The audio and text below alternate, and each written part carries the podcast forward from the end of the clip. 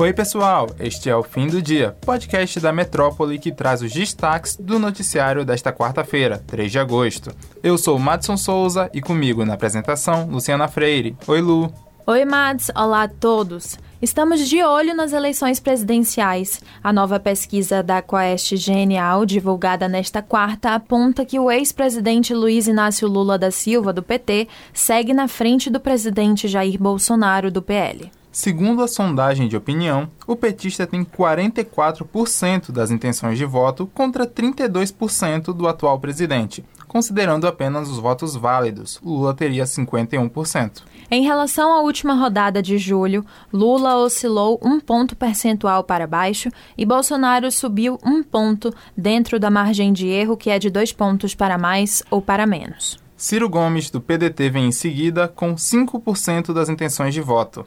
André Janones, do Avante, e Simone Tebet, do MDB, mantiveram 2% das intenções de voto cada um, e Pablo Marçal do PROS com 1%. Os demais candidatos, Vera Lúcia, Eimael, Sofia Manzano, Felipe Dávila, Luciano Bivar e Leonardo Pericles, não pontuaram. Eleitores indecisos são 6%, mesmo percentual dos que pretendem votar nulo.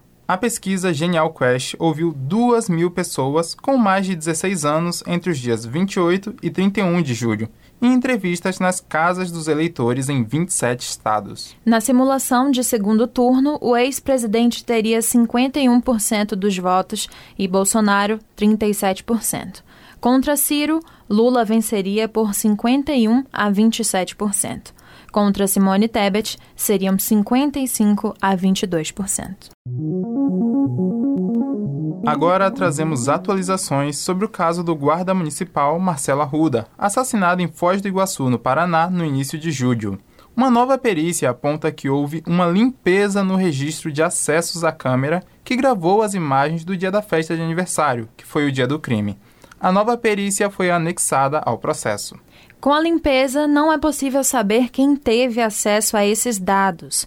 Entre as dúvidas da polícia sobre o caso está a de quem teria mostrado as imagens para o policial penal bolsonarista Jorge Guaranho, o autor do assassinato.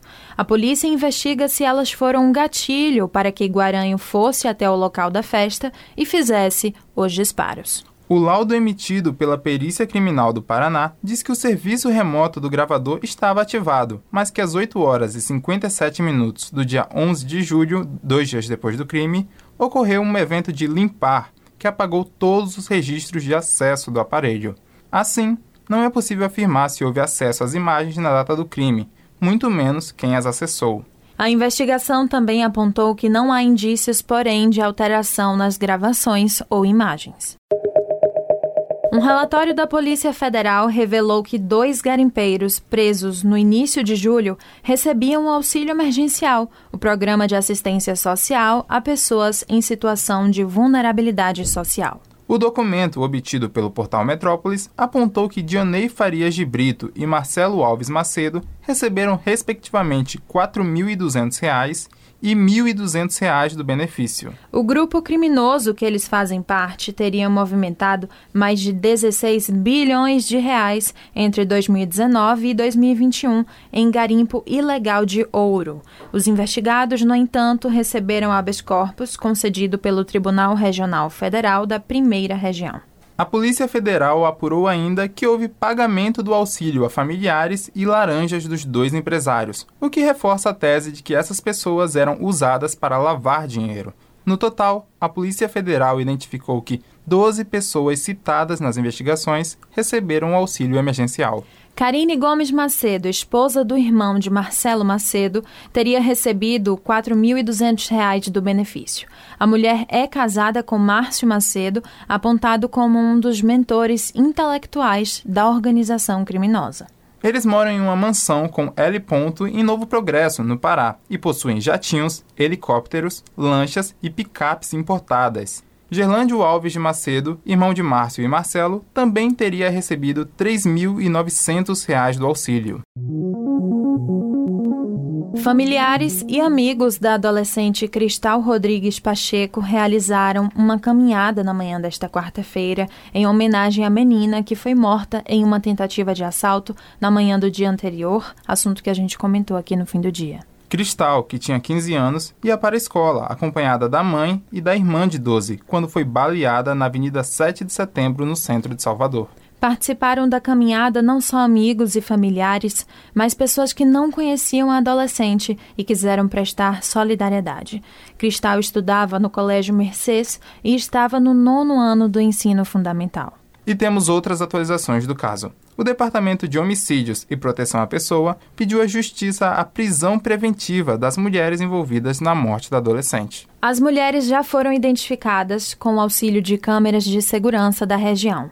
Uma delas, inclusive, já foi presa.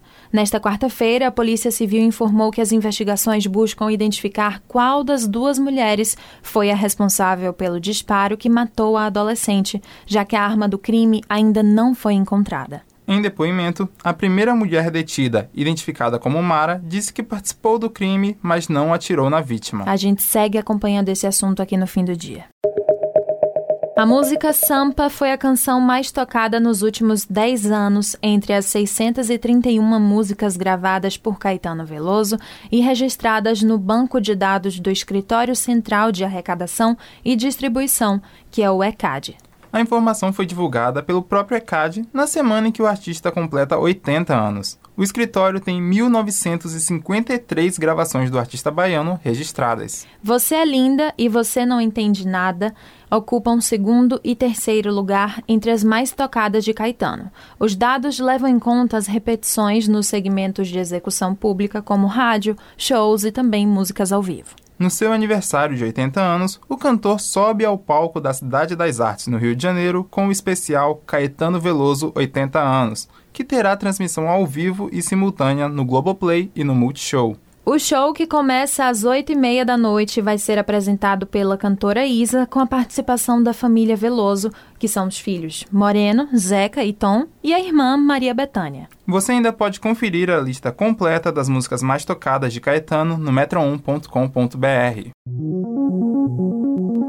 E é isso, pessoal. O episódio de hoje fica por aqui, mas se você quiser ter acesso a essas e outras notícias, basta entrar no metro1.com.br. Acompanhe a gente também pelas redes sociais, arroba grupo.metrópole no Instagram e TikTok e arroba metrópole no Twitter. Lembrando que você pode ativar as notificações no Spotify para receber um alerta a cada nova edição do fim do dia.